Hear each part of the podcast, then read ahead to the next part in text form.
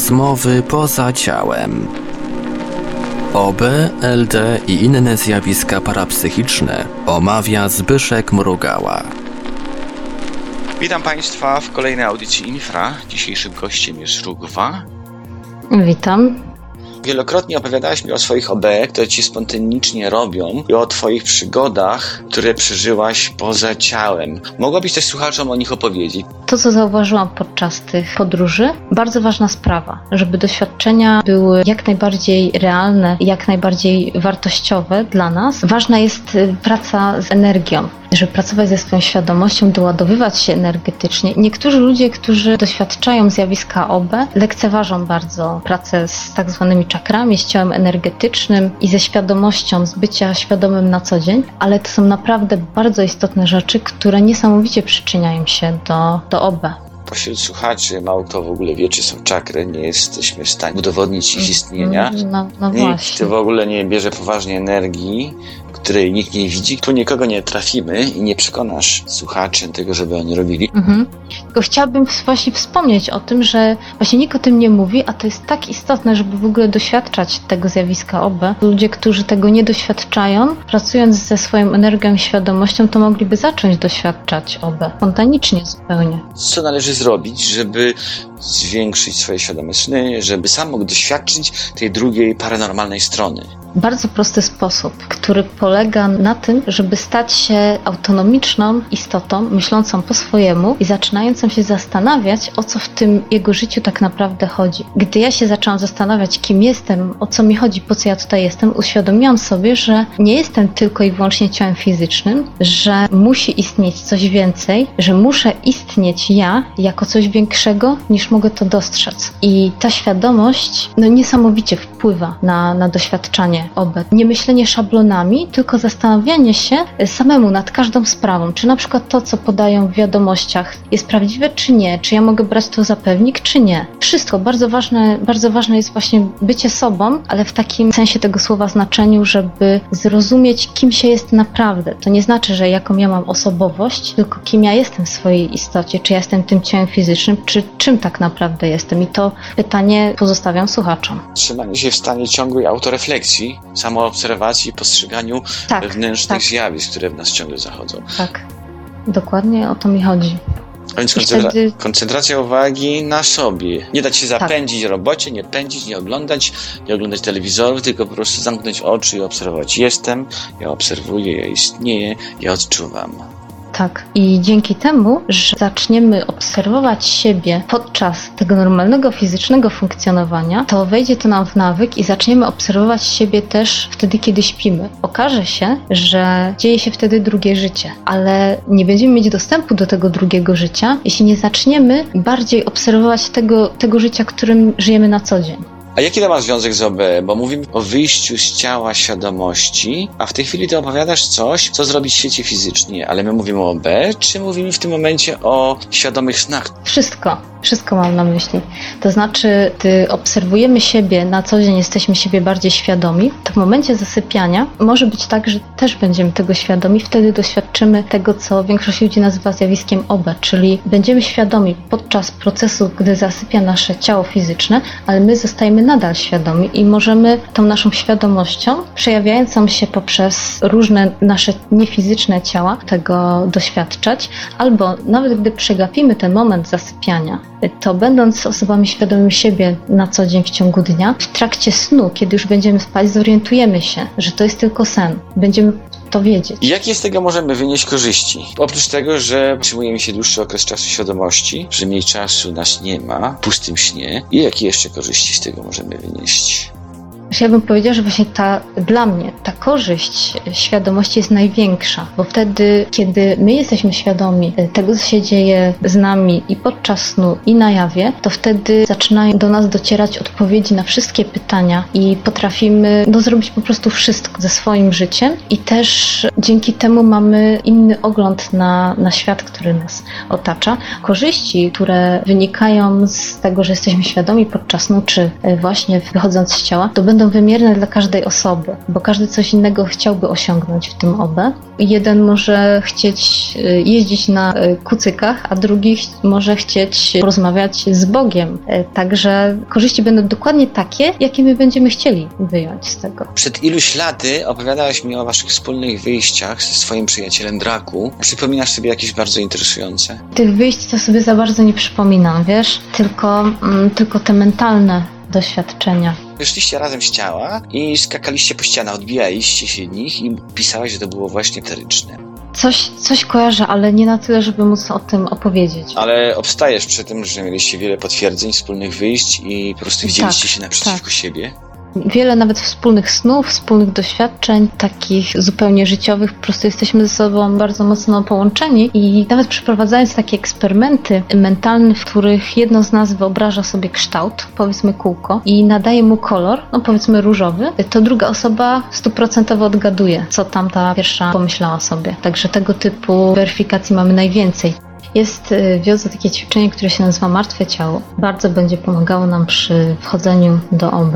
Ćwiczenie polega na zupełnym rozluźnieniu całego ciała fizycznego, pozostając przy tym świadomym i cały czas czujnym umysłowo. Najlepiej zrobić to w ten sposób, żeby rozluźniać po kolei każdą część naszego ciała, czyli powiedzmy najpierw stopy, kostki i tak dalej, aż do, aż do czubka głowy. Może bardzo ważne, żeby to rozluźnienie faktycznie nam się udało, nie żebyśmy tylko mówili sobie, że się rozluźniamy, tylko żebyśmy faktycznie to poczuli, że bardzo rozluźnia się na przykład nasza stopa, no i czujemy jak ona się zapada wręcz w łóżko, czyli rozluźniamy tak całe ciało zupełnie i zachowujemy przy tym świadomość, czujność. Dzięki temu łatwiej będzie nam zachować czujność podczas wchodzenia do OB. Możemy sobie przed snem robić to ćwiczenie, albo wtedy, kiedy robimy tak zwane ćwiczenie 4 plus 1, to właśnie po wybudzeniu się, po 4-godzinnym śnie, możemy właśnie zrobić sobie to ćwiczenie Twe ciało i będziemy się wtedy starali cały czas utrzymać świadomość, jednocześnie leżąc w zupełnym, totalnym rozluźnieniu. Są takie momenty w życiu, kiedy człowiek leży, leży i zaczyna się wnerwiać. Kurzać, że siedzi bezczynnie, nic się nie dzieje i opanowują go nerwy. Jest zirytowany, nic mu się nie robi, traci czas. Jesteś instruktorką jogi. Czy yoga proponuje nam coś w takich chwilach, jakiś rodzaj relaksacji, która umożliwiłaby nam opanowanie tej złości, która w nas może narastać, ponieważ chcielibyśmy coś zrobić, mamy konflikty, a podejmujemy decyzję, żeby siedzieć, rozluźnić i nie wychodzi. Ja bym poleciła tu technikę dechową. Najłatwiejsza i najbardziej skuteczna według mnie w takich sytuacjach to jest technika, która się nazywa oddech wahadłowy. Polega ona na tym, żeby nasz oddech wyglądał tak jak ruch wahadła. Wahadło się nie wychyla nigdy zupełnie ani w jedną, ani w drugą stronę i też na oddech w tym momencie powinien, wdech nigdy nie powinien dojść do końca i wydech też nie nigdy nie powinien wejść do końca, czyli jeśli robimy wdech, to na samym, przy samym szczycie tego wdechu mechanicznie wymuszamy wydech. Jeśli wydech dochodzi do, do końca, do, do szczytu, także już prawie mamy opróżnione płuca, to też mechanicznie jakby zmuszamy się do tego, żeby zrobić wdech. I staramy się tutaj oddychać przeponą, czyli tą dolną mm, partią płuc. Wdychanie dolną partią płuc polega na tym, że na wdechu nasz brzuch się wypełnia, wybrzusza, a na wydechu się wciąga. I ważne jest też, żeby w tym oddechu wahadłowym mniej więcej wdech i wydech były jednej długości, i warto też y, wydłużać w nieskończoność ten wdech i wydech, ale warto zachować te proporcje, czyli i wdech i wydech takiej samej długości. Wdech przechodzi w wydech, wydech przechodzi we wdech i tutaj nie ma żadnej takiej opcji, żeby jeśli przyłożymy się do tego ćwiczenia, nie przerywając, powiedzmy przez 20 minut, żeby emocje nad nami zapanowały. Stres, złość, smutek, cokolwiek. Nie ma takiej możliwości. Wiem, bo sama wypróbowałam w czasie pracy, jeżeli na przykład siedzę czy stoję 10 godzin przed jakimś obrazem i wymagany jest ode mnie duży wysiłek, a już mnie nerwy biorą, nie mogę wytrzymać, albo mi się nudzi, to zauważyłem, że wydłużam oddech i go bardzo spowalniam. Powoduje to, że tracę jak gdyby odczucie ciała, nie czuję zmęczenia, a jednocześnie zachowuję trzeźwość umysłu. I to daje bardzo dobre efekty, ponieważ mogę długo pracować, nie mam zaburzeń koncentracji i czuję, że kręcę się na najwyższych obrotach. Czy mogłabyś nam coś powiedzieć również o tej pracy z energią. Czasami trudno jest ludziom dostrzec siebie jako taką energetyczną istotę, dlatego że oni nie wiedzą, jak odczuwać w ogóle energię, co to jest ta energia. Każdy będzie odczuwał to na zupełnie inny sposób, ale można sobie zrobić takie bardzo proste ćwiczenie polegające na tym, że bardzo mocno skupiamy się na przykład na swojej dłoni i staramy się poczuć intensywniej niż zwykle. Na przykład kciuka i skupiamy się tylko i wyłącznie na tym kciuku i czujemy go bardzo intensywnie. I staramy się to nasze czucie przenosić w górę i w dół kciuka, w górę i w dół, a potem możemy też tym czuciem się bawić z innymi palcami, przesuwać w górę, w dół, potem całą dłoń możemy, całą dłonią możemy tak pracować z resztą ciała i to jest właśnie taki najprostszy przykład na odczuwanie energii. Jeśli nie uda nam się to ćwiczenie z przesuwaniem odczuwania, że tak się wyrażę, to możemy najpierw lekko dotknąć się jedną dłonią w drugą, czy też w tego kciuka, przejechać palcami w górę i w dół i potem postarać się w naszej wyobraźni odtworzyć ten dotyk. I to też będzie bardzo podobne do, do bawienia się energią.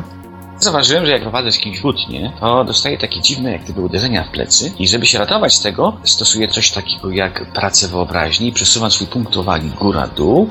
Ewentualnie wyobrażam sobie, że dokonuję gwałtowny, szybki ruch. Na przykład kręcę się ruchem wirowym. Wyobrażam sobie siebie, że ten ja w środku, ten wirtualny, po prostu wykonuje szybko gimnastykę. I to mi super pomaga. Twoim zdaniem, co ja właściwie robię? Tworzysz jakąś swoją, tak to nazwijmy, projekcję energetyczną i przesuwasz się nią. Poruszasz się po prostu energetycznym ciałem, które wytworzyłeś na potrzeby tego, co chcesz właśnie zrobić. No i między innymi na tym polega właśnie ta nasza praca z energią, żeby tą energię stworzyć, skoncentrować i trochę się nią pobawić. Można też właśnie stworzyć go samego siebie i trochę pochodzić nawet samym sobą. Bardzo fajnie to pomaga przy podróżach mentalnych. Jaki jest związek między tym ja, który siebie rozpoznaje jako ten fizyczny, a tym, którego sobie wyobrażam wirtualnie wyobraźni? Ty jesteś zarówno tym i tym. Chodzi tylko tutaj o punkt przeniesienia świadomości. Możesz y, swoją świadomość bardziej przenieść do tego niefizycznego ciała, albo bardziej do tego fizycznego ciała. Ciekawe zjawisko, bardzo korzystne. Ja też bym wszystkim polecił, żeby próbowali przynajmniej w momentach, kiedy się źle poczują,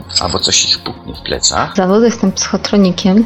Y, to jest dosyć taki, y, można powiedzieć, dziwny zawód kierowany na pracę z energią. Psychotronik to jest osoba, która pracuje z energiami psychicznymi, energiami biologicznymi, no różnego rodzaju energiami. No i właśnie między innymi tym też się zajmuje. Tak? Czy mogłabyś nam coś zaproponować, jakieś takie najprostsze ćwiczenie, chroniące nas przed deszczem, przed złym urokiem i szczurami w piwnicy? Takie y, własne ćwiczenie getyzująco chroniące polega na tym, że wraz z wdechem czuję, że zbieram w sobie energię y, pozytywną z całego otoczenia, ze słońca, z drzew, z roślin, ze wszystkiego to, tego, co jest y, dla mnie pozytywne, a wraz z wydechem tą energię rozprowadzam po swoim ciele i jeszcze na zewnątrz ciała i powoduje, że całe moje ciało fizyczne i niefizyczne energetyzuje się i mało tego wyrzucam z siebie tą energią wszystko to, co uważam za negatywne, również właśnie jakieś negatywne wpływy. Tworzę wokół siebie y, na wydechu takie złote jajo. Wyobrażam sobie, że ta energia jest złota, no i ona na wydechu całego ciała mojego wypływa, tworząc wokół mnie takie energetyczne jajo czyli wdech zbieramy energię i wydech doładowujemy się, czujemy jak ta energia przenika przez całe nasze ciało aż na zewnątrz, wyrzucając wszystko to, co jest negatywne. To jest najdziwniejsze, że rzecz, która odbywa się w wyobraźni, może rzeczywiście działać. Pamiętam kiedyś tak trochę się przefazowałem, byłem na granicy wyjścia z ciała i testowałem eksplozję energetyczną i potrafiłem wybuchać jak granat. Wyraźnie widziałem, jak te żółtawe światło wydobywało się ze mnie na zewnątrz i za każdym razem, jak to zrobiłem, byłem uspokojony i dostrzegałem tą różnicę emocjonalną. Tak jakby człowiek był w stanie emanować z siebie jakąś energię psychiczną. Ludzie reagują na to. A więc coś, co wydaje się bzdurą, coś, co wydaje się absolutnie tylko zmyślone, działuje na zewnątrz nas. I strzegłem wielokrotnie, że osoby, które mają silnego stresa, to mają ubytek tej energii, wystarczyło, że wycentrować na nich swoją uwagę i spróbować wyprzeć ją z siebie i dostarczyć tej osobie. To wystarczało, żeby ta osoba się uspokajała. Nie wiemy, czym ona jest, jak to działa dokładnie, jak ją mierzyć, ale potrafimy w naszym umyśle rejestrować pewne zmiany w momencie, gdy ją przelewamy w kogoś.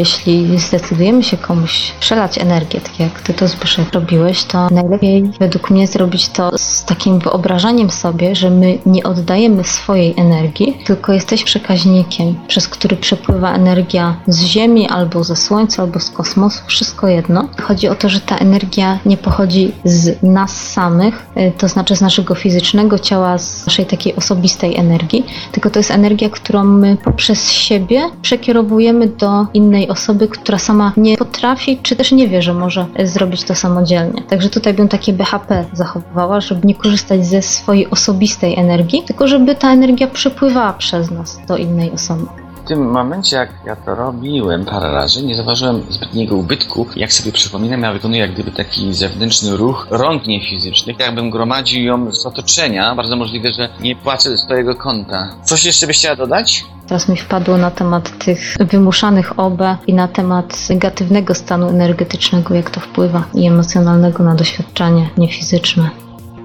Coś nowego, chciałabyś jeszcze podzielić w tej audycji tym wnioskiem, czy następnym razem? Następnym razem. No to fajnie, w takim razie Rugwa, czas nas dobiega końca. Dziękuję Ci bardzo za audycję. Dzięki. Do zobaczenia, do usłyszenia. Drodzy słuchacze, na tym kończymy naszą audycję i zapraszamy za tydzień. Produkcja i realizacja Portal Infra www.infra.org.pl